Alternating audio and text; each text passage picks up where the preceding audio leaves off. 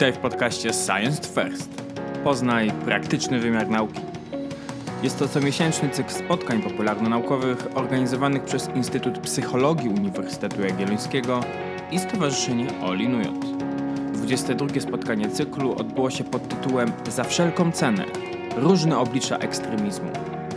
Równocześnie było to wyjątkowe wydanie naszego spotkania, gdyż pod skrzydłami Science First inaugurujemy zupełnie nowy cykl Punkt Krytyczny.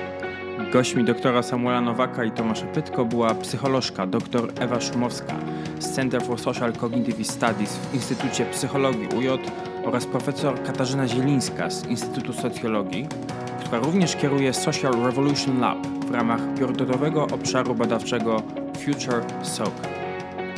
Zapraszamy do odwiedzenia strony lux.psychologa.uj.edu.pl i do sięgnięcia do archiwalnych nagrań naszego spotkania. Zapraszam do wysłuchania rozmowy.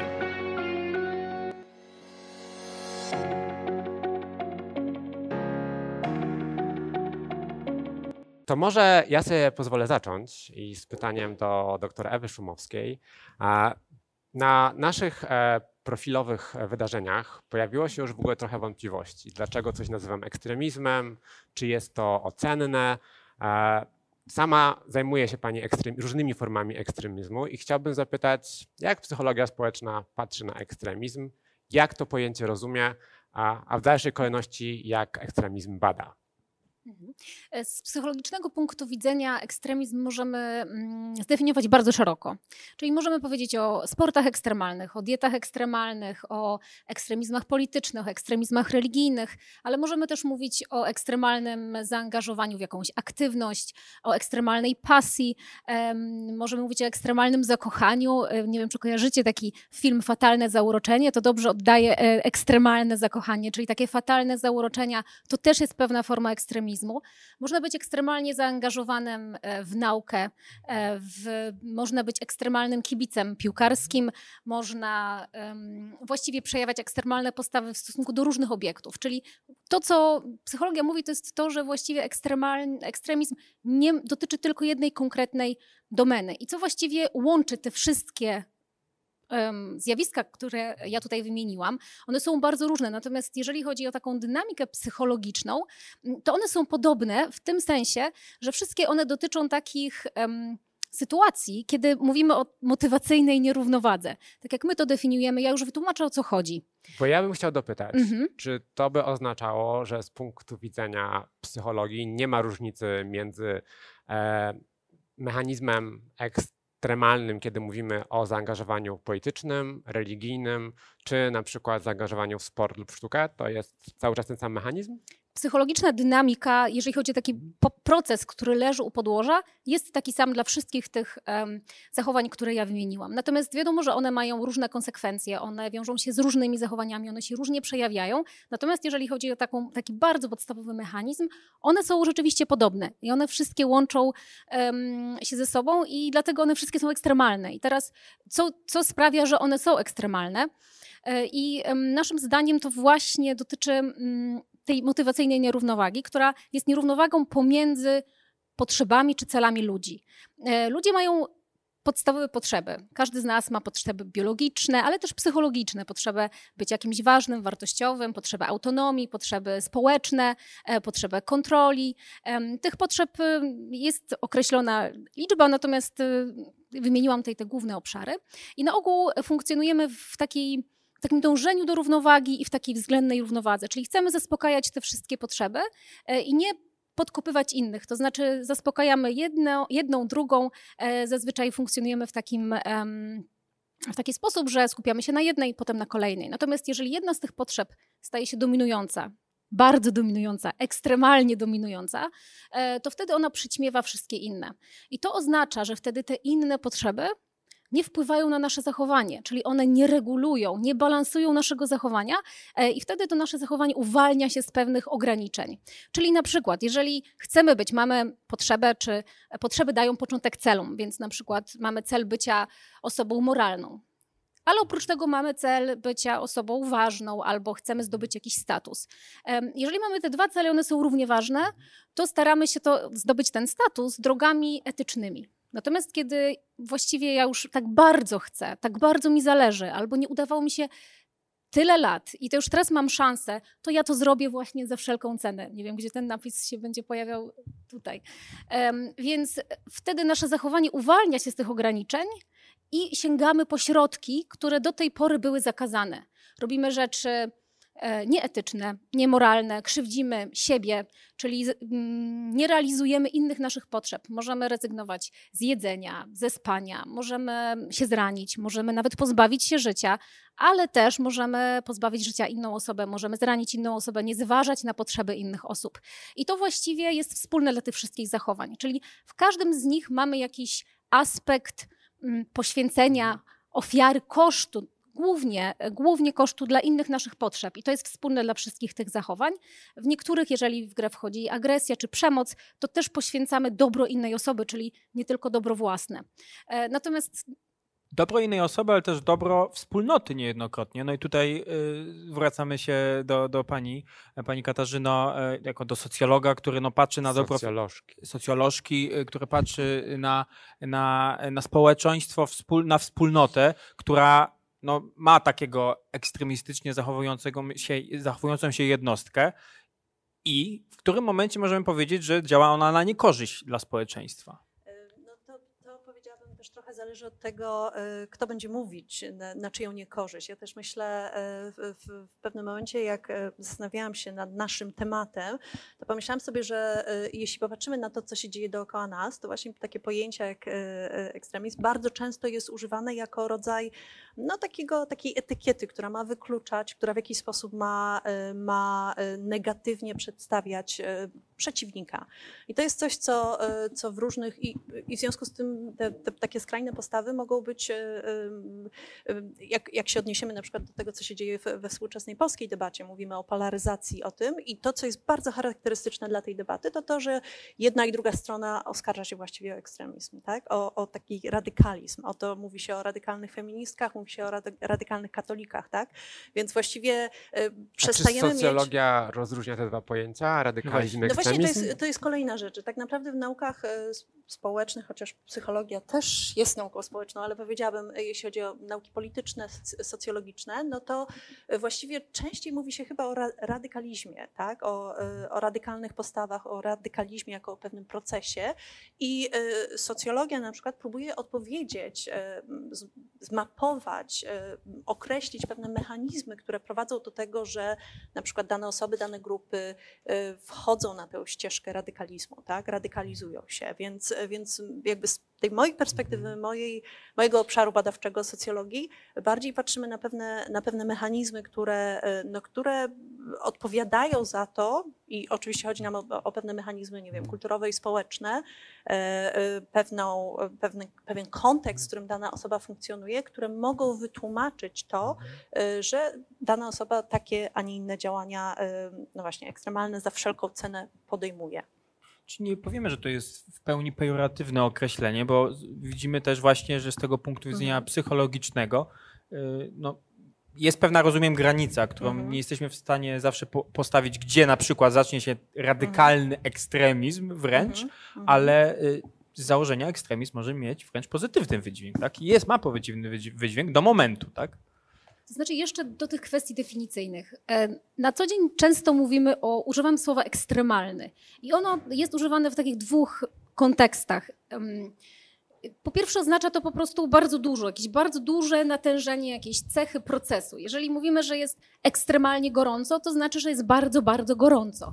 Jeżeli mówimy, że jesteśmy ekstremalnie spragnieni albo ekstremalnie głodni, to znaczy, że jesteśmy bardzo, bardzo głodni. Możemy być też ekstremalnie znudzeni. Mam nadzieję, że nie, nie będziemy i nie jesteśmy. I to oznacza po prostu duże natężenie jakiejś cechy. Natomiast e, w drugim sensie e, oznacza to e, rzadkość. Coś jest rzadkie, coś, co nie jest mainstreamem, jest gdzieś na krańcach statystycznego rozkładu. Czyli z jednej strony to jest coś, co Ale jest... ten rozkład rozumiem, że jest historycznie zmienny. To, co było postrzegane jako ekstremizm 40 lat temu, dzisiaj niekoniecznie musi już być. On jest historycznie zmienny, i, ale też jest różny dla różnych grup, e, dla różnych społeczeństw, ale też w obrębie jednego społeczeństwa mamy różne grupy odniesienia. E, to, co jest ekstremalne w grupie powiedzmy nastolatków, mm. to nie jest ekstremalne, czy może na odwrót bardziej w grupie starszych. Myślę, że na odwrót bywa to, to zwykle. Więc to określenie ekstremalnie i tutaj taki ekstremizm jest czysto opisowy. E, jeżeli mówimy o głodzie na przykład, mhm. E, możemy być ekstremalnie głodni, to oznacza, że jesteśmy bardzo, bardzo głodni, ale jakie to ma psychologiczne konsekwencje?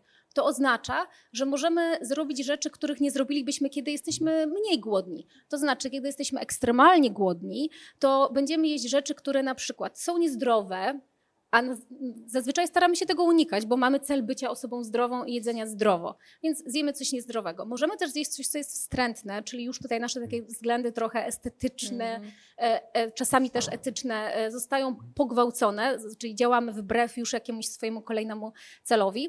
Bywa też tak, są przypadki kanibalizmu, czyli ludzie decydują się na to, żeby zjeść innych ludzi, coś, co normalnie nie zrobiliby tego nigdy, robią to. I to jest ekstremalne, dlatego że są ekstremalnie głodni. I tak samo mogą postępować ludzie pod, e, motywowani innymi celami. Tutaj głód jest potrzebą biologiczną, mhm. ale dokładnie tak samo działają potrzeby e, psychologiczne i one też są motywującą siłą, niejednokrotnie dużo silniejszą.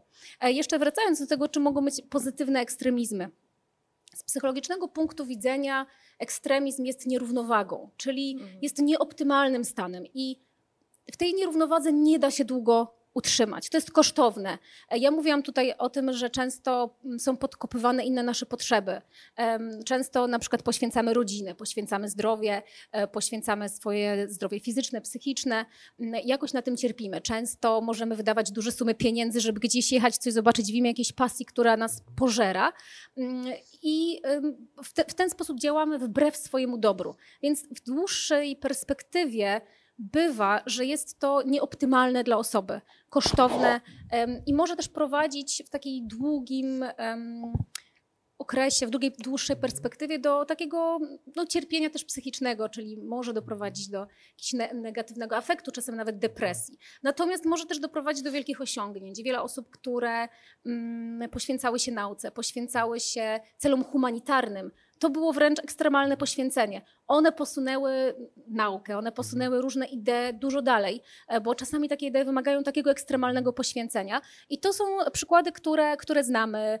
Matka Teresa, możemy powiedzieć, była ekstremistką w tym sensie, że poświęciła swoje życie jakiejś idei i właściwie jej się oddała. Przecież Maria Curie-Skłodowska, tak? Maria Curie-Skłodowska. Nasza badaczka, no. naukowczyni, która no, na sobie też e, fale rentgenowskie testowała i chyba umarła ze względu na, na nowotwór. Tak, jak, jak czytałam mhm. biografię Marii Curie, to bardzo tam dokładnie widać to, że to jest ekstremalne mhm. poświęcenie. I ono mhm. jest inne od tego, co nam się kojarzy zwykle z ekstremizmem. Ona spędzała długie lata nie dni, nie tygodnie, mm. lata w odosobnieniu i w laboratorium, e, wykonując pracę, która wydaje nam się bardzo nieromantyczna, mm. ciężka i mozolna. I to wymaga naprawdę dużego samozaparcia i to wymaga ekstremalnego poświęcenia. Ona poświęcała zdrowie, e, poświęcała inne swoje obszary życia. Poświęcała też rodzinę. Pasji.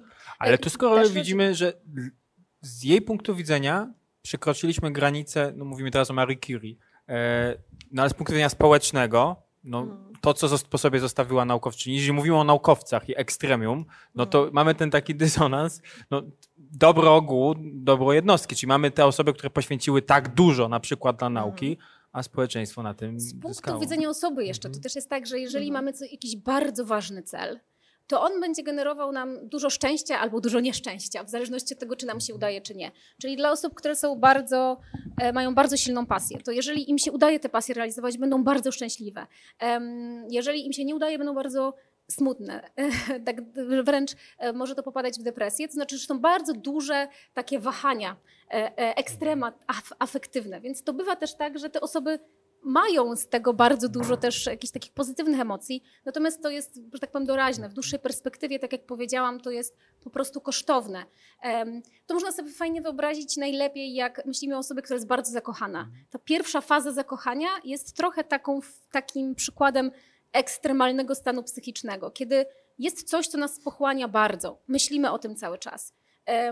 Wręcz obsesyjnie nieraz. Podporządkowujemy sobie swoje życie czasami. Zaczynamy robić dziwne rzeczy, może trochę e, przyglądamy Facebooka tej osoby za dużo, spędzamy długie godziny obserwując, a może czasami chcemy nawet tę osobę szpiegować, a czasami może nawet już jak to idzie dalej, e, stalkować. Tak, e, stalking jest też przykładem takiego ekstremalnego Mhm. zachowania wynikającego z tego fatalnego zauroczenia. Czyli robimy takie rzeczy. Natomiast już nie mówiąc o, o Mhm. stalkingu, ta pierwsza faza takiego zauroczenia, mm, ona właśnie pokazuje mm, trochę jak to działa. I ta osoba wypełnia nasz, nasze całe życie, myślimy o niej, jak ją, chcemy ją widzieć, a jak jej nie widzimy, to chcemy o niej myśleć. E, Jeżeli nam się wydaje, że ona też odzajemnia nasze uczucie, to jest pięknie. To do, doświadczamy bardzo intensywnych emocji pozytywnych. Natomiast kiedy nie, doświadczamy bardzo silnych emocji negatywnych. Czyli te wahania też są ekstremalne i tak działają wszystkie stany ekstremalne. Tylko ten cel może być inny. To nie musi być koniecznie chęć zjednoczenia z tą drugą osobą, którą kochamy. To może być chęć zdobycia jakiegoś szczytu, to może być chęć przeforsowania jakiejś idei, to może być chęć zdobycia jakiejś nagrody. To może być zupełnie coś innego, natomiast em, ta emocjonalność tutaj jest mm, też ekstremalna. Ale już może za dużo na razie mówiłam. To ja mam pytanie e, do profesor e, Zielińskiej. E, Specjalizuje się Pani między innymi w socjologii religii i rzeczywiście w takim potocznym, publicznym, publicznej debacie, kiedy myślimy ekstremizm, zaraz myślimy polityka, religia, to są takie dwa, dwa pierwsze tematy, które przychodzą do głowy. No i właśnie jak to jest z tym religijnym ekstremizmem? Teraz rzeczywiście jest tak, że różne strony, także przedstawiciele różnych religii zazwyczaj oskarżają o ekstremizm tę drugą stronę, a nie widzą własnej. Jest taka koncepcja francuskiego badacza jeszcze z lat 90. e, wyłożona w książce Boga, gdzie on pisze, że tak naprawdę wszystkie religijne ekstremizmy, i on robi taką analizę porównawczą między judaizmem, islamem i chrześcijaństwem, one są pewnymi bękartami nowoczesności. To znaczy ludziom obiecano pewien postęp, emancypację, a po czym te projekty w pewnym momencie zawiodły i wtedy na arenę, na arenę wkroczyła religia. Czy ta teza i czy w ogóle ten sposób myślenia jest Pani bliski i czy on ma Myślę- kontynuację w badaniach? Te- Tak, tak, myślę, że, że jak najbardziej tak, ale może y, tak bardziej y, kontekstowo zacznijmy Mhm. od początku. Ja bym powiedziała, że każda religia ma taki potencjał ekstremalny czy radykalny, dlatego że jeśli weźmiemy, y, każda religia, szczególnie jeśli mówimy o tych religiach monoteistycznych, no ona zakłada, że jeśli być dobrym wyznawcą, wyznawczynią, no to właściwie trzeba podporządkować się zupełnie, całe swoje życie, całe swoje funkcjonowanie Bogu, pójść w ekstremum. E, Więc każda z religii ma, e, ma taki potencjał w sobie, takiego oczekiwania właśnie e, ekstremalnego zaangażowania. Ale powiedzmy w tym procesie dostosowania i funkcjonowania religii w nowoczesnych, szczególnie w nowoczesnych społeczeństwach, każda z tych religii musiała, albo próbowała przynajmniej, w jakiś sposób się do tej nowoczesności dostosować, e, uatrakcyjnić, e, a tym samym powodowało to, że część ludzi no, zaczynała brać pewne elementy z tradycji religijnej, a inne elementy z niej wykluczać. Tak? Czyli my to nazywamy prywatyzacją religii. Taki trochę właśnie robimy sobie bricolage, bierzemy to, co nam jest potrzebne, to, co jest jakoś tam korzystne, nie bardzo y, wymagające niedużo wysiłku. Więc, y, więc y, faktycznie, jeśli popatrzymy szczególnie właśnie na nowoczesne społeczeństwa, to bardzo wyraźnie było widać, że, że właściwie da, zeszliśmy, wyszliśmy od takiego ekstremalnego rozumienia, traktowania, praktykowania religii i zaczęliśmy tę religię e, traktować w taki sposób dostosowany do, do naszych potrzeb. Można powiedzieć, tutaj nawiązując do tego, o czym pani doktor mówiła, można powiedzieć, że do, osiągnięcia takiego e, balansu pomiędzy wyzwaniami nowoczesności, a wyzwaniami religii. No i właściwie e, do lat 70. wydawało nam się, że tak to będzie, a właściwie, że ta religia będzie gdzieś tam w jakiś sposób w ogóle, no trochę być może znikać z naszego, z naszego życia, bo być może różne te nowoczesne wynalazki y, wynagrodzą, zaspokoją nasze, nasze potrzeby.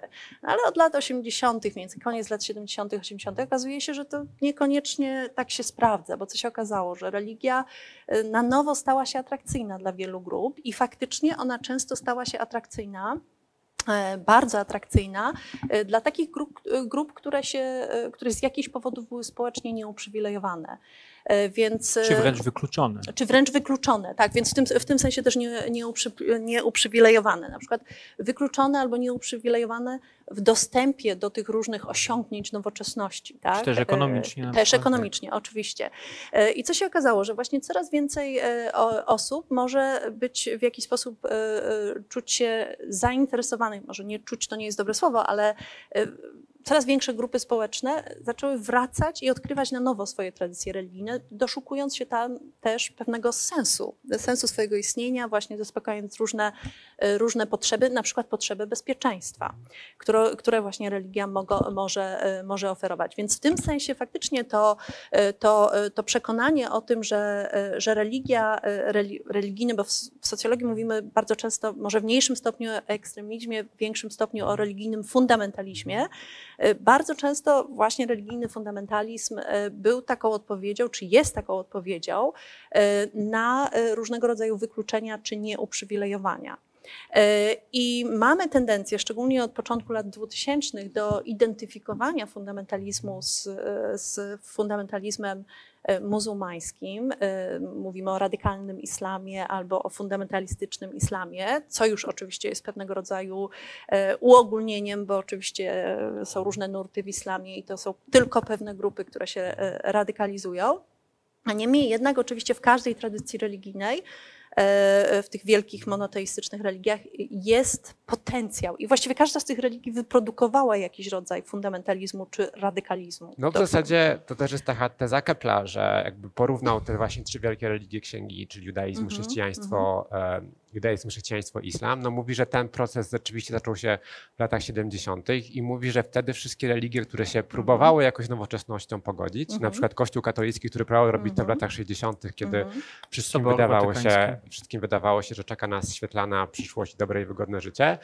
Nagle na przykład wraz z pontyfikatem Jana Pawła II powiedział cała wstecz. Musimy wrócić do pewnych wartości, które są nienegocjowalne, a które jednocześnie są jakby z nowoczesnym światem na kursie, na kursie kolizyjnym. Mhm. Więc ta jego teza o tym, że jakby fundamentalizm lubimy dostrzegać w religiach e, dalekich od swojej kultury, Mhm. no e, jakby sprawdziła się, tak? Bo rzeczywiście te wszystkie trzy religie, nie patrząc dość krytycznie e, jakby względem siebie, no ten proces z nich następuje. E, Zdecydowanie, bo y, właściwie w chrześcijaństwie no to takim pierwszym, no oprócz Kościoła katolickiego, o którym Samolu wspomniałeś, y, y, to y, oczywiście mamy również do czynienia z protestantyzmem. To cała pra- prawica, religijna prawica tak zwana amerykańska, czyli koniec lat 70., początek lat 80. Y, To są właśnie różnego rodzaju ekstremalne i, i poglądy, i działania, bo musimy pamiętać o, o różnych e, zbrojnych e, akcjach, na przykład atakach na e, kliniki e, aborcyjne, które właśnie były motywowane religijnie. Więc e, faktycznie każdy, każdy z, tych, e, e, z tych tradycji religijnych wyprodukowała jakiś rodzaj no właśnie ekstremizmu, radykalizmu. Oczywiście niektóre poszły w zbrojne albo w No właśnie, bo bardziej... chyba nie Mhm. każda z tych religii Mhm. też, czy może też miejsce na świecie nie trafiło na podatny grunt dla radykalizmu, bo na przykład Mhm. jeżeli mówimy o judaizmie, to mamy bardzo duże grupy ortodoksyjne, które na przykład Mhm. nie zgadzają się Mhm. z, po, z politycznością e, sionistyczną Izraela, gdzieś Mhm. nie, nie są Mhm. te osoby brane do wojska, nie płacą podatków, mają swoje dystrykty, ale żyją w zamkniętych społecznościach. Jasne. Ale Mhm. mów, jeżeli mówimy o radykalizmach czy fundamentalizmie no, w chrześcijaństwie, no, w islamie, gdzie to stał się w pewnym momencie nawet język dominujący dla całej religii. E, Znaczy nie wiem, czy dominujący. Ja bym, ja bym zdecydowanie, bo jeśli po- popatrzymy na to, ile, milion, ile milionów Mhm, osób w pewnych krajach na wyznaje pewno. tę religię, znowu nawet w tych krajach, no też Mhm. pamiętajmy, że, że to być może e, to jest kwestia głośnych e, grup albo grup, które posiadają władzę i które po Mhm, prostu są mhm. zbrojne i, i, i, i mogą e, sprawować różnego rodzaju akty terroru, a jest cała masa wyznawców, którzy po prostu zupełnie inaczej pojmują e, swoją religię, tak? I, e, i które właśnie w jakiś taki sposób bardziej, e, powiedziałabym, dostosowany do, do, do, do normalnego funkcjonowania. Zresztą bardzo często też sprzeciwiają się te grupy radykalnym odczytaniom islamu, uważając, że to jest pewnego rodzaju zawłaszczenie. Zresztą, tak, ale to, co chciałabym przede wszystkim podkreślić, że, że takie postawy mogą się zdarzyć w każdej religii i też pamiętajmy, że, że te ekstremalne postawy nie muszą oznaczać, oznaczać e, takiego radykalizmu zbrojnego, tak? nie muszą oznaczać e, terroryzmu.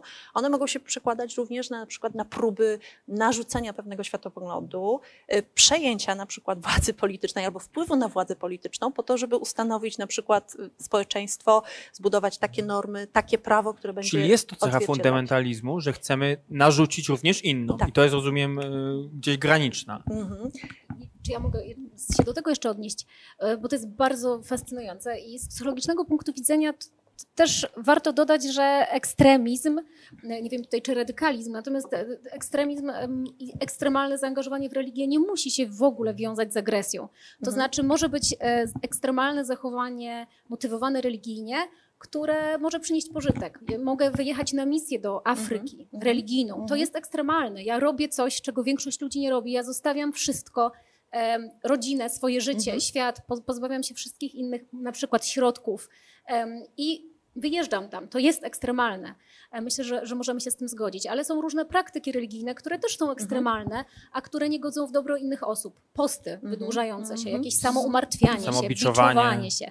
To są ekstremalne praktyki religijne, które wynikają z ekstremalnego za- zaangażowania w religię i są przejawem tego, że ten cel jest dla mnie bardzo ważny.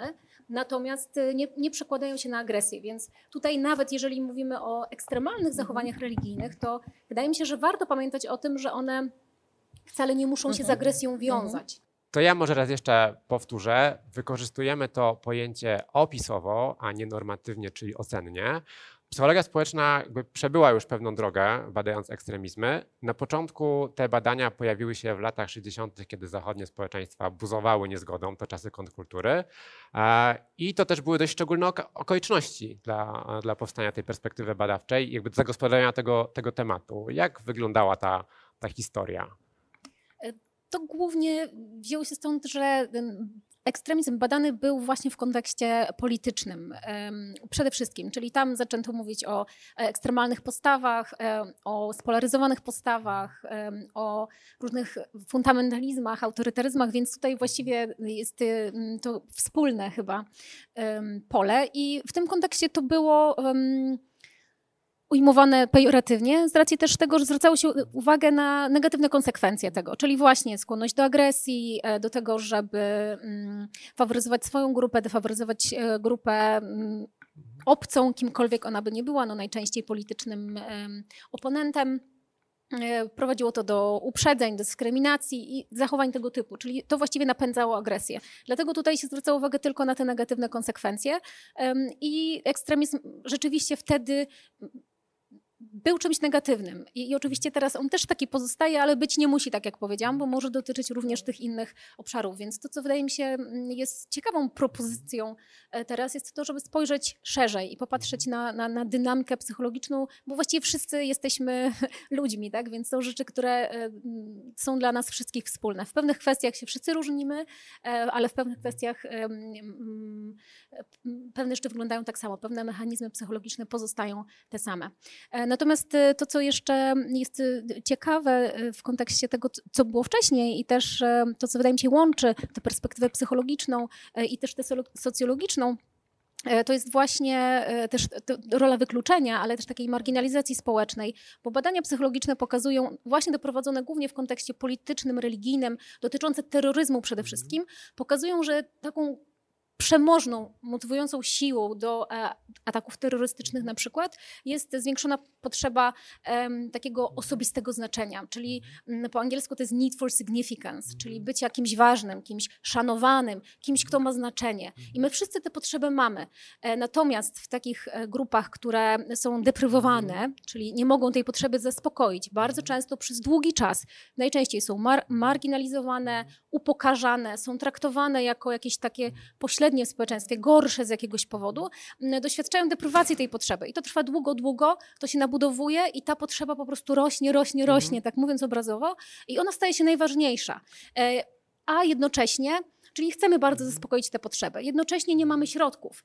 No zazwyczaj ludzie realizują tę potrzebę zyskując dobrą pracę, stając się kimś ważnym, się zakładając wtrącę, rodzinę. mogę. Mhm. E, amerykański filozof polityczny Michael Sandel właśnie mówi, że to odarcie zgodności, na przykład zwłaszcza zgodności Mhm. pracy, jakby jest świetną pożywką potem dla populistów, ponieważ jeżeli bardzo długo jakąś klasę społeczną czy też grupę się jakby oddziera z jakiejkolwiek formy uznania, no to wtedy, kiedy pojawiają się e, radykałowie, jakby oni są jakby oczywistym, oczywistym Mhm. ich, ich targetem. Ale na gruncie humanistyki mamy też koncepcję demokracji radykalnej, którą wyłożyła belgijska filozofka polityczna Chantal Mouffe, która ma całkiem wiele dobrych, e, dobrych pomysłów, więc zachęcam do lektury. Kącik rzecznika prasowego stale w naszych Komisarza programach humanistycznego, e, tak. gości komisarza humanistycznego, ale ja z tej twojej wypowiedzi e, psycholożki chciałem się też odnieść, bo już zaczęliśmy mówić o ekstremizmie politycznym, Mhm. ale najpierw, zanim może powiemy sobie o nim z osobna, to powiedzmy o nim łącznie z ekstremizmem religijnym i z fundamentalizmem Mhm. religijnym,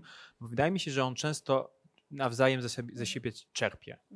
To wynika też z tego, że, e, że wiele religii, znowu jeśli, e, jeśli myślimy o tych e, wielkich monoteistycznych religiach, to one e, mają też tam ten potencjał czy apetyt na to, żeby nie tylko regulować życie indywidualnego człowieka, ale też żeby regulować oczywiście życie społeczne, całych społeczeństw, e, społeczności, wspólnot.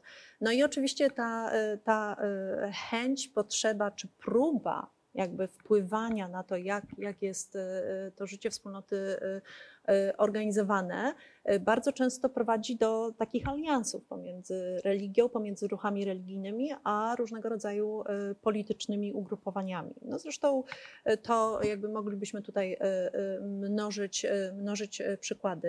Ja jeszcze też chciałam się odnieść do tego, o czym pani doktor tutaj mówiła, bo wydaje mi się, że to jest, że to jest też super ciekawe. W sensie w naukach socjologicznych mówimy, e, właściwie analizując takie zjawiska, mówimy o takich czynnikach, które popychają i które przyciągają. Tak? I oczywiście ten trzeci wymiar, próbując wyjaśnić te zjawiska, tak? dlaczego ludzie na przykład, dlaczego e, część osób, e, myślę, że też takim dużym szokiem dla wielu społeczeństw e, europejskich było to, dlaczego osoby, które są w drugim, trzecim pokoleniu m, em, e, dziećmi e, migrantów, tak, ale teraz są obywatelami, tak, zostali eduko- byli edukowani, Radykalizują się. radykalizują się i na przykład popierają różnego rodzaju, dołączają do różnych radykalnych grup, biorą udział albo wysadzają, wręcz e, biorą udział w aktach terrorystycznych. Myślę, że dla wielu społeczeństw to był europejski taki szok, e, że, że jak to jest możliwe, tak, że, że jak to jest możliwe, że nasza kultura, nasz kontekst jest w stanie jakby no, wyprodukować poniekąd e, e, właśnie takie osoby zradykalizowane ek, ekstremistów. Więc mówimy o tych czynnikach, które popychają. I wracając do tego, o czym mówiliśmy ch- chwilę wcześniej, czyli, czyli wykluczenie społeczne, pozbawienie też dostępu do, y, y, do takich kanałów, nie wiem, reprezentacji, do kanałów, w których można y, wyrażać swoje żądania i uzyskać jakby jakieś, jakąś odpowiedź na to, na to żądanie. Być może możemy też traktować takie, takie radykalizowanie się czy ekstremizmy też jako formę właśnie uzyskania głosu, tak? jako pewnych, pewnych grup, które dąż- dążą do tego, żeby, żeby właśnie popychane są do tego przez to, że wykluczone są z, różnych innych e, oficjalnych jakby kanałów, więc popychane są do tego, żeby, e, e, żeby szukać tych kanałów wyrazu siebie czy swoich żądań w inny sposób. E, Z drugiej strony mamy też tak zwane czynniki, które pociągają, tak? E, e, takie, które ciągną w kierunku, które są pewnego rodzaju atrak atrakcją, tak? coś dają jakiś rodzaj nagrody. No i tutaj z kolei bardzo często mówi się o tym, że, że właśnie na przykład takie grupy dają poczucie wspólnoty, dają poczucie bezpieczeństwa. E, One poniekąd też oferują no, pew- pewien gotową interpretację e, zmiennej i bardzo niepewnej rzeczywistości. E, Więc w tym sensie to też są takie czynniki, które mogą pociągać pewne os- osoby, mogą być taką, taką, takim elementem atrakcyjnym, pewną, pewnego rodzaju nagrodą, którą, którą, którą mogą być zainteresowane właśnie osoby w takich, powiedziałabym, też trudnych, często społecznych sytuacjach. To jest świetnie państwo islamskie na, tym, na, tej, Mhm. na tym bazowało, że przyciągając e, osoby, e, które doszły do tego radykalizmu na przykład w, we Francji, w Szwecji czy w Mhm. innych krajach, przy, przedstawiały gotowy obraz tego, co na nich czeka, idealnego właśnie z mhm. miejsca wykluczenia, jakim był kraj, w którym się Tak, wychowali, tak. mieli wrócić do korzeni, gdzie czeka na nich abstrahując od tego, co na nich Mhm. czeka po zamachu e, w, w niebie, to też czeka na Mhm. nich idealnie no, praca, czeka na nich przyszłość, państwo zbudowane na Mhm. dobrobycie i na wierze, wierze, która staje się dla nich ważna, ale w tym wszystkim e, mówimy o radykalizowaniu się na przykład młodych, młodych trzeciej, trzeciej, trzeciej generacji w Europie Zachodniej, ale w tym wszystkim radykalizowanej także przez tak naprawdę drugą i pierwszą generację przywódców religijnych w tym przypadku. E, Też oczywiście, bo myślę, że e, przywódcy religijni, jeśli mówimy o fundamentalizmach e, religijnych, ale też biorąc pod uwagę to zastrzeżenie, o, którym wcześniej była mowa, to znaczy myśmy o tym ekstremizmie religijnym w takich kategoriach nie tylko i wyłącznie zbrojnych, żeby, żeby też nie utożsamić tych dwóch Mhm. kwestii, bo I nie E, zawężyć. i nie tym zawęzi, samym- bo ja od razu sobie pomyślałam o Szymonie Słupniku, który też był Mhm. ekstremistą w zasadzie, prawda? E, Siedział na słupie przez e, większość życia, jak, jak mówi przekaz o tym. Jest to ekstremalne. Jest to ekstremalne oczywiście, ale, ale oczywiście nikomu to krzywdy, krzywdy nie robiło. Więc oczywiście liderzy, bo chyba w mniejszym stopniu liderki, chociaż z drugiej strony jak pomyślimy o, e, o nie wiem, o radykalnej prawicy, e, różnych ugrupowaniach, różnych ruchach, to tam te kobiety też się, e, też się pojawiają, chociaż pewnie w mniejszym, w mniejszym stopniu. Jest to pewnie też taki element, no, w jakim stopniu, no, no właśnie, pociągający. Być może jest to też czynnik, który, jeśli to jest właśnie taka, powiedziałabym, taki rodzaj charyzmy, który może pociągać i może być atrakcyjny również. Przypomniałem się w tym kontekście e, historię Iranu, który z kolei też był postrzegany jeszcze w latach 70. jako takie modelowe państwo, które się modernizuje w dość niesprzyjających warunkach, które wysyłało ludzi na zagraniczne lepsze uczelnie, gdzie robili doktoraty i wracali. No po czym okazało się, że ścieżka awansu dla tych klas średnich nagle została zablokowana, że ta obietnica bycia częścią e, elity, establishmentu, po prostu drzwi zostały zamknięte i też Mhm. wytłumaczyło to, dlaczego klasy średnie, świetnie wykształcone, nagle jakby poparły, e, poparły, poparły zamach stanu przygotowany Mhm. przez fundamentalistów. Jak sobie też myślę, w ten sposób możemy też tłumaczyć na przykład poparcie części sprekaryzowanych klas średnich w Europie dla rozmaitych radykalnych ruchów politycznych. Tak? Kiedy nagle okazuje się, że wykształcenie, że świetne przygotowanie nie daje, nie daje tego wszystkiego, co obiecane, że będzie nam dane. Tak? Czyli, Dokładnie. że nie ma Mhm. pracy, nie ma dobrych zarobków e, i jest przed nami wielka, wielka niepewność. Wróćmy do jednostki właśnie, bo zastanawiam się, co w umysłach tych młodych e, osób, które na przykład zdecydowały się na ruchy bardzo radykalne, niejednokrotnie już akty terroru i doszły do fundamentalizmu e, religijnego, politycznego, działo się oprócz tych warunków społecznych, o których powiedzieliśmy. Co możemy powiedzieć o tym aspekcie psychologicznym? E, Więc jeżeli chodzi o ten aspekt psychologiczny, to jest em, to, co powiedziałam wcześniej, to jest dominacja jednej potrzeby nad pozostałymi. Najczęściej, jeżeli mówimy o tych właśnie radykalizmach religijnych czy em, politycznych, to jest ta potrzeba osobistego znaczenia. To jest wiele badań, które pokazują, że to jest taki główny motywator z tych względów, o których powiedzieliśmy wcześniej, czyli jakiś e, rodzaj e, marginalizacji, ale też jakiegoś niespełnienia, jakiegoś braku. e, Braku, ale niekoniecznie, bo mnie bardzo fascynują, ja się tak chciałam wyrwać tutaj przed chwilą e, niepotrzebnie, albo fascynują mnie te podobieństwa pomiędzy, e, pomiędzy dyscyplinami. W, żaden sposób nie jest to zaskakujące, ale jednak jakoś, jakoś e, ciekawe, że motywujący może być brak, czyli deprywacja jakiejś potrzeby. Nie mamy tego osobistego znaczenia i nam go brakuje, chcemy sobie to jakoś podbudować, to wyobrażenie o sobie i dlatego to nas popycha dalej. Natomiast też działa coś, co nazywamy incentywizacją, czyli mamy jakąś nagrodę, widzimy to e, i myślimy sobie, o, to jest okazja, że ja teraz zabłysnę. To jest tak, jak mamy czasami z jedzeniem. Jemy, bo jesteśmy głodni, ale przechodziliśmy obok piekarni i zapachniało nam. Jesteśmy głodni, ale nagle zachcieliśmy. Bardzo nawet chcemy. Więc tak działają potrzeby. One są aktywowane na dwa różne sposoby, czyli albo brakiem, albo, albo jakąś chęcią mm, zdobycia więcej. Więc e, to potrzeby osobistego znaczenia, no na przykład make, making America great again, prawda? To jest Tak, nie to, że nam oczywiście. brakuje, ale Mhm. chcemy być znowu wielcy, wspaniali. To Mhm. jest właśnie wzbudzenie tej potrzeby osobistego znaczenia właśnie tą drugą metodą. Więc mamy motywację.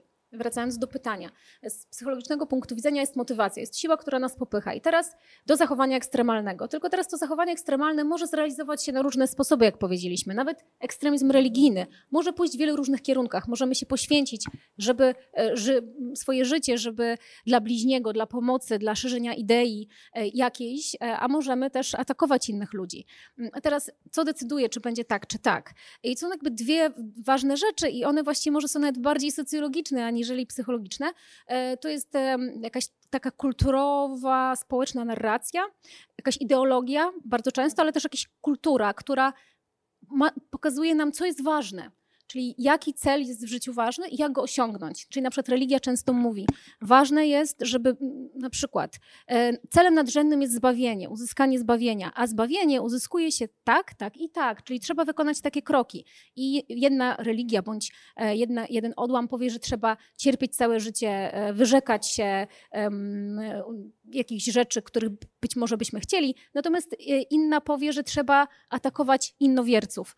Czyli to jest ta narracja ideologia, byśmy powiedzieli, kultura, która podpowiada nam, co mamy zrobić, żeby zrealizować naszą, naszą potrzebę. Ale może być też tak, że kultura nam podpowiada, że kobieta, żeby była spełniona, zaspokojona, musi być idealną matką i wtedy ja mogę być ekstremalną matką. E, czasami, jak czytam komentarze w internecie, to mam wrażenie, że jest taka ekstremalna matka, e, gdzie się wręcz atakuje też inne osoby. To też pokazuje, że można realizować tę potrzebę na wiele różnych sposobów, czyli to kultura to, co jest w kulturze, podpowiada nam, e, co będziemy robić, i też grupa. Jest, jeżeli chodzi o bardzo ekstremalne, ekstremalnie ekstremalne, jeżeli możemy tak powiedzieć, e, zachowania, rola grupy jest bardzo ważna, bo grupa utwierdza. Tak jak powiedziałam, ta równowaga niemotywacyjna, motywacyjna nierównowaga jest bardzo kosztowna. Utrzymanie jej jest trudne, kosztuje nas dużo wysiłku fizycznego, psychicznego. I teraz potrzebujemy wsparcia innych, którzy są równie ekstremalni, którzy będą nas utwierdzać i mówić nam, że tak jest dobrze, tak trzeba. Jeżeli my mamy chwilę słabości, to oni nas tym utrzymują.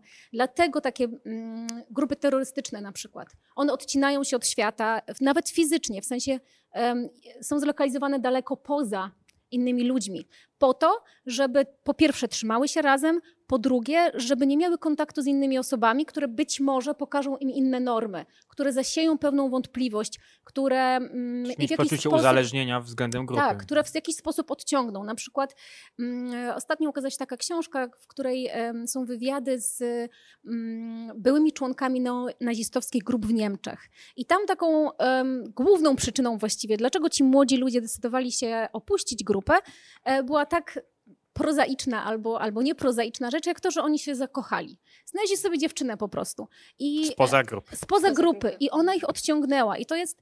Um... To jest niesamowite, bo to jest dokładnie ten sam psychologiczny mechanizm, który działa w zupełnie jakby odmiennych kontekstach i zupełnie innych sprawach. Czyli mi miłość jednak zwycięża zło.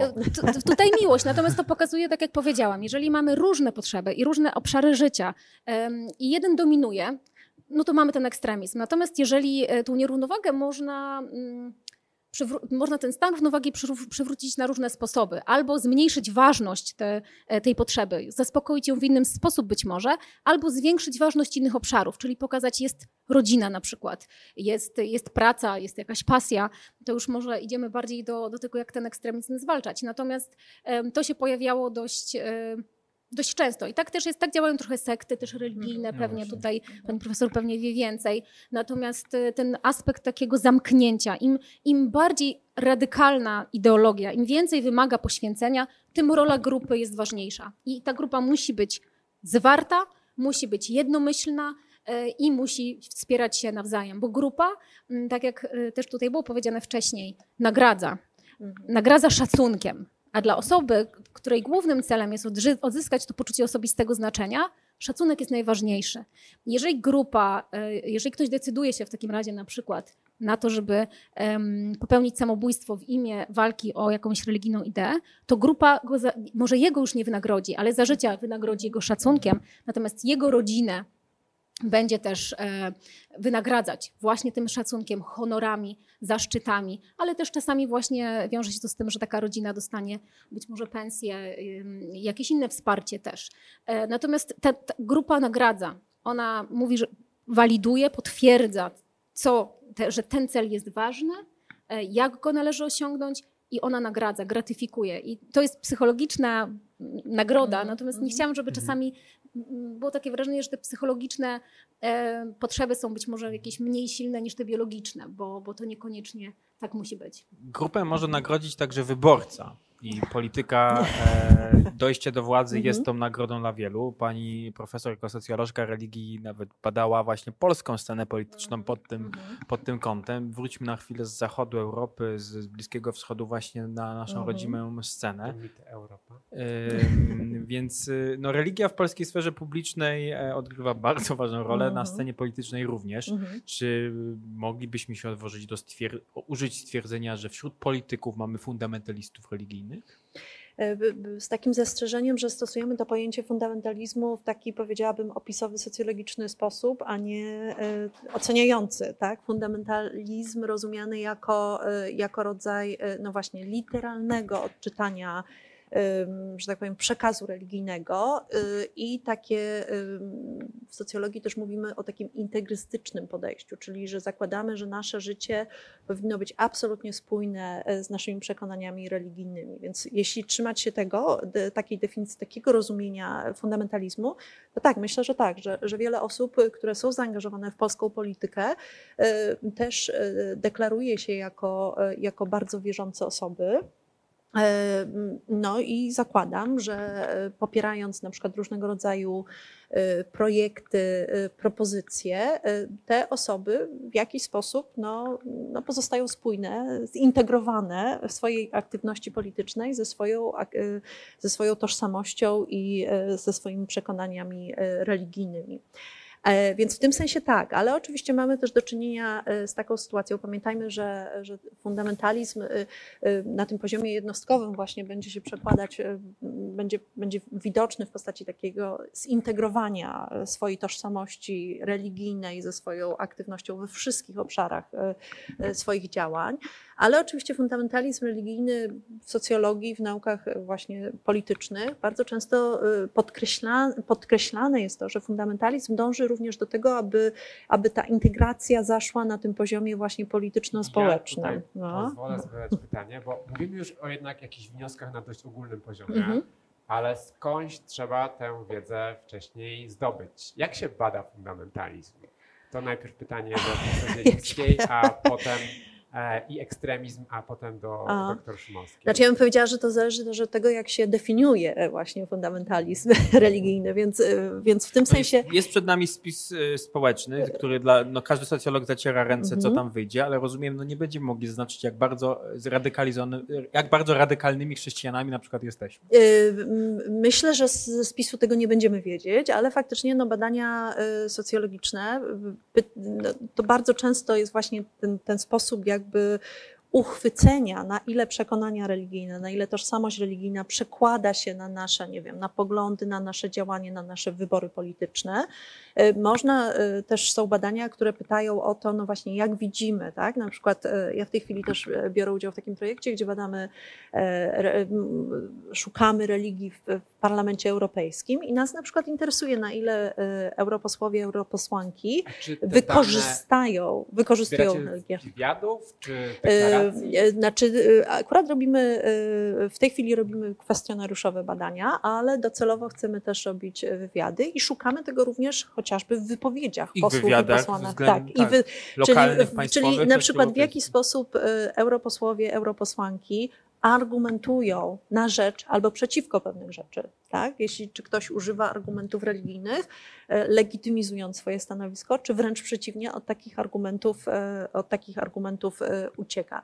Więc fundamentalizm religijny też można mierzyć takimi działaniami różnych grup, które są podejmowane na rzecz chociażby zmiany, no nie wiem, ustawodawstwa. No i tutaj myślę, że, że e, e, przy takim zastosowaniu tego pojęcia, jakie zastrzeżenie zrobiłam, tak? Myślę, że na przykład e, aktywności różnych fundacji, różnych organizacji katolickich obecnie w Polsce na rzecz na przykład zakazu aborcji, na rzecz wypowiedzenia e, e, konwencji stambulskiej, można też potraktować jako taki rodzaj e, działań, które można by interpretować jako fundamentalizm w tym sensie, znowu zaznaczam, w tym sensie, że grupy te dążą do tego, aby religijnie motywowany, identyfikowany, definiowana rzeczywistość znalazła odzwierciedlenie w rzeczywistości prawnej państwa, świeckiego państwa polskiego. Czyli w takiej perspektywie możliwe jest też być na przykład ekstremalnym liberałem, tak? W sensie, że ten sam mechanizm... Myślę, że tak. Myślę, tak. Że, myślę, że tak. No tu mi przychodzi do głowy oczywiście ekstremalny liberalizm ekonomiczny, ale nie będę się na ten temat wypowiadać, bo tutaj nie jestem to ekspertką, nie więc nie idziemy. Tak, ale oczywiście ekstremizmy mogą być, no tak samo jak się mówi o ekstremalnych, e, nie wiem, ruchach ekologicznych, tak, czyli to są też pewne działania, które, e, które w jakiś sposób no, e, no też podważają albo są mniej lub bardziej, akcept, albo już nie akceptowane społecznie jako, jako działania, które, które podejmowane mogą być. Jak się bada ekstremizm, ekstremizm z punktu widzenia psychologii? Y, najczęściej to po prostu się pyta y, i to można robić. Y, też, też. Chętni e, są udzielić takiego wywiadu? E, nie, nie, są e, zbytnio chętni. Jeżeli chodzi z terrorystami, jest taki kłopot, że trudno do nich dotrzeć, kiedy są aktywni i odnoszą sukcesy. Nie podnoszą wtedy. Bo tak, tak. też wtedy tak, starają się być trudno namierzalni. Natomiast rzeczywiście były prowadzone wywiady już z terrorystami z takich organizacji, które już niestety poniosły porażkę. Więc pyta się ich albo kwestionariuszami, albo się prowadzi wywiady. Mm, czasami wychodzi się na ulicę, jak są protesty i pyta się albo grupy takie już właśnie mm, radykalne terrorystów właśnie, albo pyta się na przykład dużą populację ludzi e, w założeniu, że wśród nich będzie kilku jakichś e, ludzi, którzy przejawiają e, jakieś ekstremalne natężenie cechy. Psychologia ma metodę, żeby to wyłapać. Tak. Statystyczną. statystyczną też, ale to jest też kwestia narzędzi. I jeszcze można też analizować materiały archiwalne, podobnie też jak, jak mhm. w socjologii. Na przykład, jeżeli chodzi o terrorystów.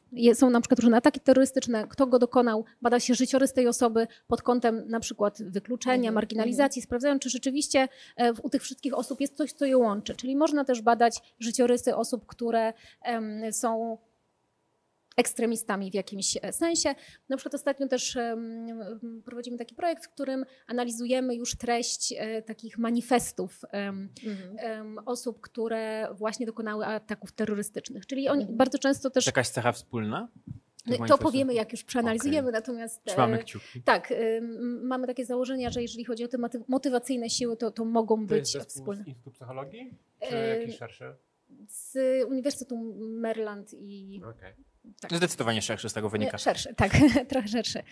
Um, więc można też tak, czyli treści bardzo mhm. są, ponieważ no niestety są takie materiały post factum, mhm. bo gdyby było wiadomo wcześniej, że dojdzie na przykład do ataku terrorystycznego, to do niego by prawdopodobnie nie doszło. E, natomiast też można ten materiał taki bezpośrednio do osób badanych analizować. No właśnie, bo mówimy o przeciwdziałaniu i do tego zaraz wrócimy, ale mhm. mm, z przyczyn y, wiadomych i technicznych y, nie możecie zadać nam pytania online, ale jest z nami Bardzo na sali y, Anna, która jest wielką fanką Science First. Dzisiaj robiła nam wymazy covidowe, za co Ani bardzo dziękujemy i zadała pytanie, czy jesteśmy w stanie wskazać, czy jest podobieństwo, czy jest może granica pomiędzy takim ekstremizmem a psychopatią. Mm. Właściwie to są dwie różne rzeczy. To znaczy, możemy powiedzieć, że psychopaci czy socjopaci są bardziej e, mhm. podatni do tego, żeby dokon dokonywać e, zachowań, które są niemoralne, nieetyczne. To, to już wiemy. I to bardzo często są zachowania też ekstremalne, ponieważ oni nie mają skrupułów jako takich, tutaj oczywiście upraszczam, ale e, te względy nie są dla nich jakoś istotne, w związku z tym często są te reguły łamane. Natomiast w tym ujęciu, o którym powiedziałam i przy takim przyjęciu psychologicznej definicji ekstremizmu, to właściwie wszyscy możemy być ekstremistami, zakładając, że e, wzbudzi się odpowiednio silna, ekstremalna motywacja. Jeżeli będziemy mieć do tego odpowiednią narrację, która nam podpowie, że musimy sięgać po ekstremalne środki i jeszcze jeżeli będziemy będziemy mieć wsparcie grupy dodatkowo, czyli będziemy, wśród będziemy w ekstremalnej grupie, to jest bardzo duża szansa, że sami w pewnym momencie dokonamy jakiegoś zachowania ekstremalnego, chociaż bywa tak, że wcześniej w ogóle byśmy mm, myśleli, że, że do tego nie jesteśmy skłonni. I tak często bywa, że ludzie robią rzeczy i po fakcie myślą sobie, jejku, przecież ja taki nie jestem, ja taka nie jestem, zwykle się tak nie zachowuję. E, tak bywa, więc e, tutaj chciałabym powiedzieć, że, żeby nie łączyć zachowań ekstremalnych tylko z jakąś z zaburzeniem psychologicznym, bo tutaj może to dotyczyć również tak zwanej normy, czyli właściwie każdego e, człowieka. Ja krytycznie tylko dodam, narracja, pojęcie z literaturoznawstwa, więc czasami okazuje się, że nawet tak miękkie nauki humanistyczne, potem mają do zaoferowania coś, co wykorzystuje się potocznie, na przykład już w deba- debacie, debacie publicznej. Narracja wróciła w badaniach, bo tak miała pewien renesans w latach 90., chociaż jest pojęciem dużo starszym. Dziękujemy panie rzeczniku. Komisarzu humanistycznym. Komisarzu humanistyczny. Przeciwdziałanie. Tu zwrócę się do, do, do pani profesor. E, Czy jesteśmy w stanie jako jednostki, jako społeczeństwo przygotowywać się na ekstremizmy, fundamentalizmy, na ograniczanie em, przestrzeni do szerzenia się, czy także na reagowanie na pojawia, już poja- Mhm. te, które są, tak? Nie, które, mówmy się też, że często takie ruchy bazują na dyskursie, czy też używają fake newsów, obalają teorie naukowe, e, bazują na dużej skrótowości myślenia i także mm, do takiego odbiorcy niejednokrotnie się kierują. Co możemy zrobić, żeby takie ekstremizmy, radykalizmy e, ograniczać i na nie odpowiadać? Wydaje mi się, że to jest trudne pytanie. W takim sensie, że, e, że chyba do tej pory nie, nie ma opracowanych takich mechanizmów, które, e, które by pozwoliły e, adresować albo zatrzymać te, te procesy. No bo gdybyśmy już je mieli, no to pewnie być może bylibyśmy w innym miejscu, ale myślę sobie, że jeśli wrócić do tego, o czym mówił, y, mówiłyśmy tutaj wcześniej, o tym, że, że właśnie, że to jest jakaś pewna nie, nierównowaga, deprywacja, tak? Ja mówiłam o tej deprywacji społecznej, że bardzo często jest to odpowiedź na, na, na brak dostępu do pewnego kanału, nie wiem, wyrazu, doświadczenia, y, uznania.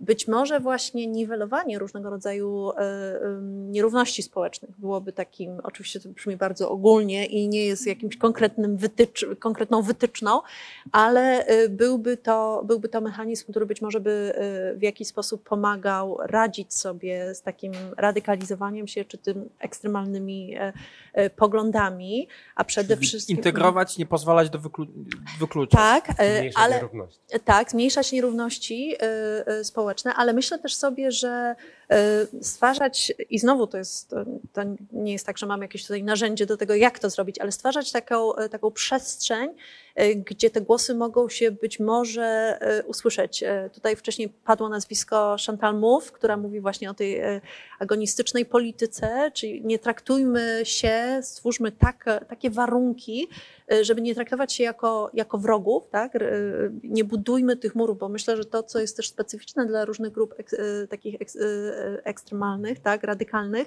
jest też to, że, że y, świat jest traktowany, jest postrzegany w kategoriach biało-czarnych. Jesteśmy my, czyli my, którzy jesteśmy dobrzy, właściwi i mamy rację i ci oni, którzy oczywiście są po drugiej stronie i należy ich y, wyeliminować, ale nie tylko w sensie fizycznym, No, ale też... ma ten pomysł, aby zastąpić tą kategorię, kategorię wroga e, nami i nimi, ale jeżeli, są my, jeżeli jesteśmy my Mhm. i są oni, no to przy, wroga się jakby dąży do unicestwienia, a zakładamy, że oni mogą Dokładnie. być zupełnie inni, że możemy mieć zupełnie Dokładnie. inne poglądy, ale możemy się boksować tak, Tak, że bądźmy adwersarzami, Mhm. to znaczy rozmawiajmy ze sobą, sprzeczajmy się, zastanawiajmy się, bo ostatecznie funkcjonujemy w jednym społeczeństwie, zastanawiajmy się, idźmy na ustępstwa, y, ale budujmy można. coś wspólnego, tam gdzie można, ale budujmy coś wspólnego, tak, szukajmy jakichś porozumień, y, a nie traktujmy się w kategorii wrogów, bo właśnie ten, to, to traktowanie się w kategoriach wrog, wroga jest, jest tym elementem, który też podtrzymuje jakby podziały społeczne i te pot, potencjalnie radykalne stanowiska. A jak pani myślą, łatwiej nam stworzyć taki dyskurs i debatę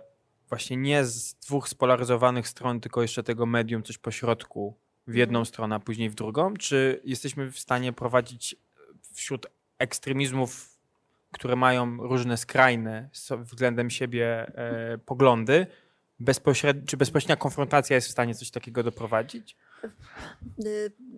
Y, Szczerze mówiąc, nie wiem, bo znowu jak, jak myślę o, o praktyce, tak? o tym, co się dzieje w Polsce, jak ze sobą rozmawiają y, i, i, i być może pojęcie No właśnie, bo dopuszczamy tak, język tak. tylko skrajny. Dlatego Dokładnie, dokładnie.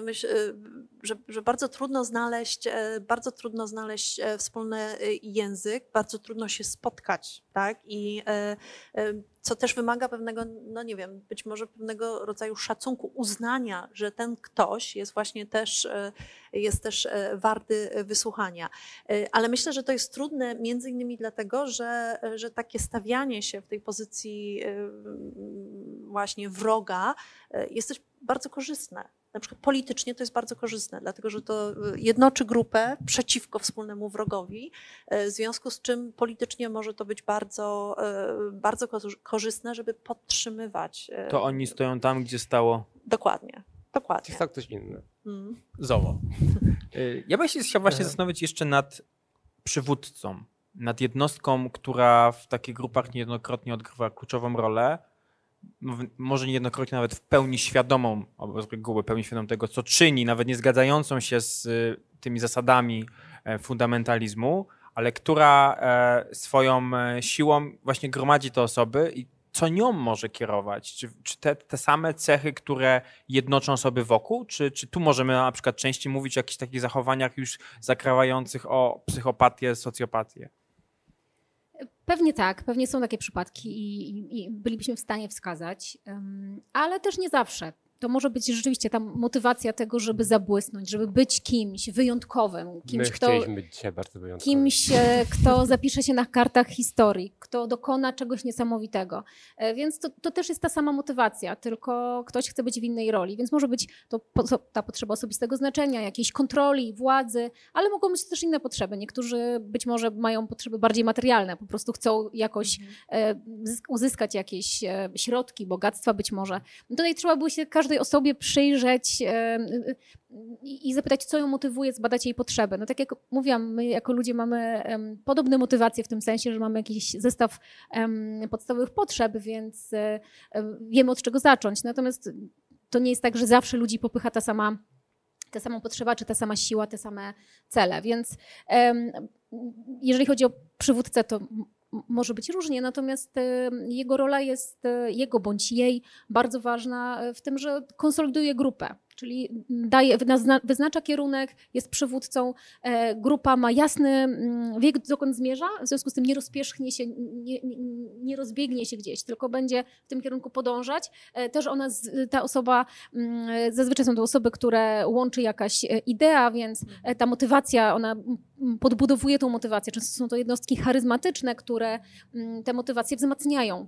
prostu potrafią płomienną jakąś e, mową e, znowu e, przywrócić wiarę, że warto, że trzeba i się poświęcać i iść dalej. Mm, to jest też tak, że nawet często otaczanie się właśnie jakimiś symbolami też tego przywódcy, często odsłuchiwanie jakichś rozmów po prostu sprawia, że to jest taka trochę indoktrynacja, takie trochę pranie umysłu, przypominanie, że właściwie żyjemy tym, trwamy tym, to jest dla nas najważniejsze, to jest cała rzeczywistość. I to się często też stosuje, więc to już w takich bardzo ekstremalnych e, grupach. Natomiast tak jak powiedziałam, nie zawsze ten przywódca jest konieczny. On jest konieczny właśnie w tych zachowaniach, które są bardzo w poprzek mainstreamu, mainstreamowi, właściwie nie wiem jak to angielskie słowo się po polsku odmienia. W każdym razie, jeżeli e, są to zachowania, które łamią normy społeczne, e, i e, przeciwdziałają społeczeństwu, one będą wymagały grupy, która jest zwarta. Bardzo często pomaga, jeżeli ta grupa ma lidera. Jeszcze dodatkowo, jeżeli będzie to lider, który ma pozycję i autorytet bardzo wysoki, to będzie tym lepiej. Najlepszy autorytet jest najczęściej taki, który jest jakoś religijnie podbudowany, bo, mhm. bo to jest autorytet, z którym się nie dyskutuje, bo ta mhm. władza pochodzi z góry. Więc mhm. dlatego to często jest tak silny wpływ. Natomiast nie musi być. Jakby może być też ten pozytywny wpływ e, przełożony na coś innego. E, I, i e, tak jak powiedziałam, no, inne zachowania ekstremalne nie wymagają aż takiego dużego udziału grupy i, i, i wtedy ta rola lidera może być zdecydowanie mniejsza.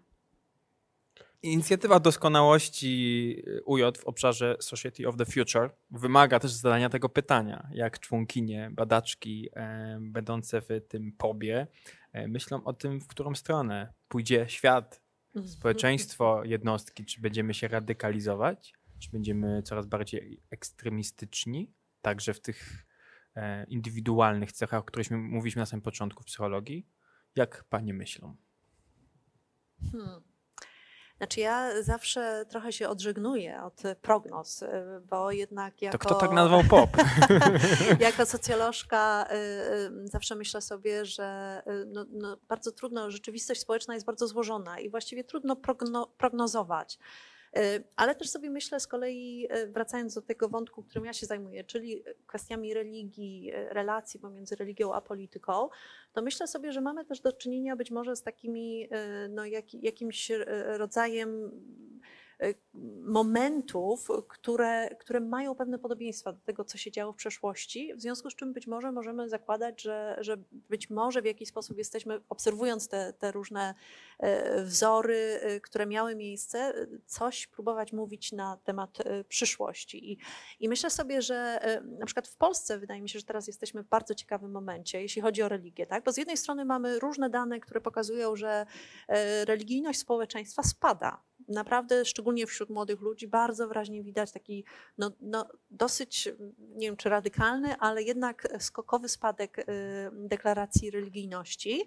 A z kolei na poziomie takiej mobilizacji politycznej mamy kompletnie inny obraz. Mamy wzmożenie, bym powiedziała, bardzo ścisłe powiązanie pomiędzy religią i y, polityką, różnego rodzaju y, właśnie grupy mocno zaangażowane. I jak popatrzymy na to historycznie, to takie, takie złożenie bardzo często prowadziło do bardzo dynamicznych procesów sekularyzacji.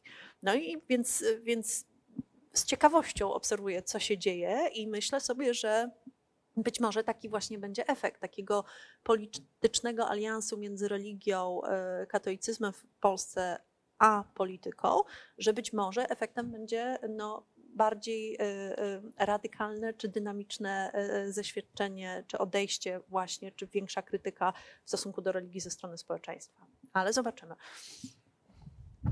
Ja też się no, chciałam odżegnać od wszelkich prognoz, natomiast e, tak jak sobie teraz myślę o tym, jakie będzie społeczeństwo przyszłości, Society of the Future, no myślę, że w pewnym sensie e, na pewno będzie podobne do społeczeństwa przeszłości, bo jesteśmy tymi samymi ludźmi. Myślę sobie, że teraz e, podawaliśmy przykłady, które są nam współczesne, ale równie dobrze możemy myśleć o ludziach, którzy umierali dla religii, mm. dla polityki, mm. dla idei. Dla demokracji. Lata, wieki temu.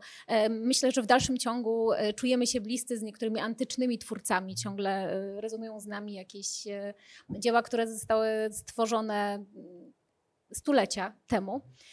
Więc w pewnym sensie będziemy podobni, być może mówię o tym społeczeństwie przyszłości, do tego społeczeństwa teraz i w przyszłości, a w pewnym sensie inni. I tutaj myślę głównie być może o no, jakichś narzędziach, które jak nowoczesne technologie E, które na nas e, wpływają, jak to zmienia nasze funkcjonowanie. Więc będziemy tymi samymi ludźmi, z tymi podstawowymi samymi motywacjami, e, bo tutaj mówiliśmy dużo o motywacji, tylko być może one będą się realizować inaczej, w jakiś sposób będzie to, to nas zmieniać.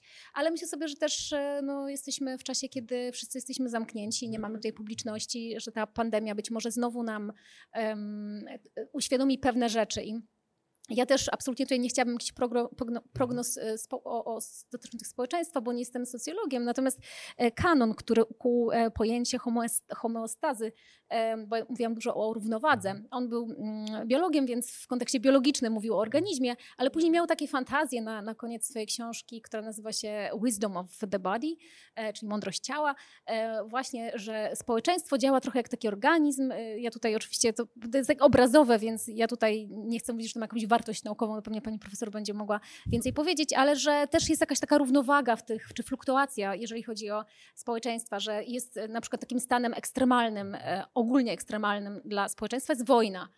Wtedy wszyscy ludzie, czyli tak jak mówiliśmy o normie, o tym, co, co jest mainstreamem, a co nie jest, no to wojna jest przykładem, kiedy wszyscy zachowują się ekstremalnie. To jest stan ekstremalny, w którym na przykład zabicie drugiego człowieka już nie wywołuje takich kontrowersji, e, ponieważ to jest stan ekstremalny.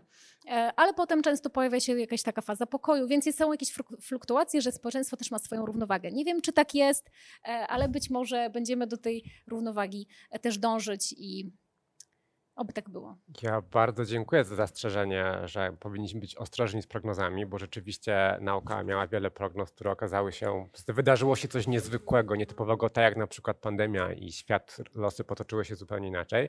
Natomiast jednego możemy być na pewno pewni, że jeżeli nie zajmiemy się na poważnie zmianami i katastrofą klimatyczną, to nie będzie żadnej przyszłości i to wydaje mi się, że jest konsensus naukowy.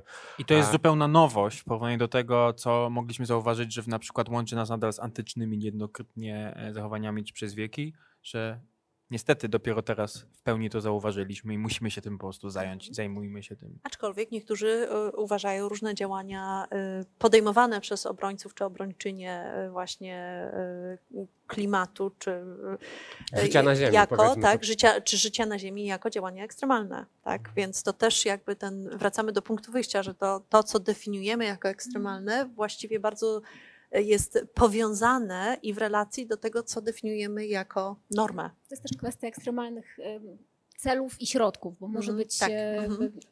ekstremalne zachowanie czy środek podejmowany dla celu, który jest jak najbardziej wartościowy, więc Tak. Mhm. to też jest ciekawe. Natomiast tak, katastrofa klimatyczna jest zdecydowanie takim czynnikiem, który, który powinien wyznaczać nasze myślenie o przyszłości i być jakimś takim kierunkiem dla społeczeństwa przyszłości, byśmy sobie tego Wspólnym wszyscy celem. życzyli. I chyba jeszcze teraz nie wszyscy to widzą, więc Mhm. oby udało się to zobaczyć. Punkt krytyczny w tym momencie dobiega końca. E, Myślę, że krytycznie dzisiaj wiele rzeczy się nam wydarzyło, ale Pracowaliśmy w emocjach ekstremalnych. pracowaliśmy w ekstremalnych emocjach, ale na pewno I to, motywacja. to, co nie zawiodło dzisiejszego wieczoru, jeżeli mam nadzieję, że nie zawiedli prowadzący, ale na pewno nie zawiodły nasze gościnie, nasze badaczki z Uniwersytetu Jagiellońskiego. Bardzo dziękuję pani doktor Ewie Szumowskiej, pani profesor Katarzynie Zielińskiej, reprezentantki. Instytutu Psychologii, Instytutu Socjologii. E, Ja bardzo dziękuję swojemu współpro- współprowadzącemu Tomaszowi Pytko. A ja Samuelowi Nowakowi. Niestety zobaczycie nas znowu za jakiś czas, nawet podwójnie w kwietniu. Tak, e, będziemy mieli kolejne wydanie Science First już zupełnie osobno i to będzie działo się za równe dwa tygodnie. A, a w ostatnim tygodniu kwietnia zapraszamy na drugie i też już osobne wydanie naszego talk show, czyli Punkt Krytyczny. Pani doktor wspomniała w swojej ostatniej wypowiedzi o kwestiach wojny i w tym kierunku mniej więcej będziemy Twoją dyskusję kolejną prowadzić. Bardzo dziękujemy, przepraszamy za pewne niedogodności tego wydarzenia. Następny raz spotkamy się już na pewno online, ale na pewno spotkamy się ze świetnymi naukowcami i naukowczyniami z Uniwersytetu Jagiellońskiego, z POB-u Society of the Future.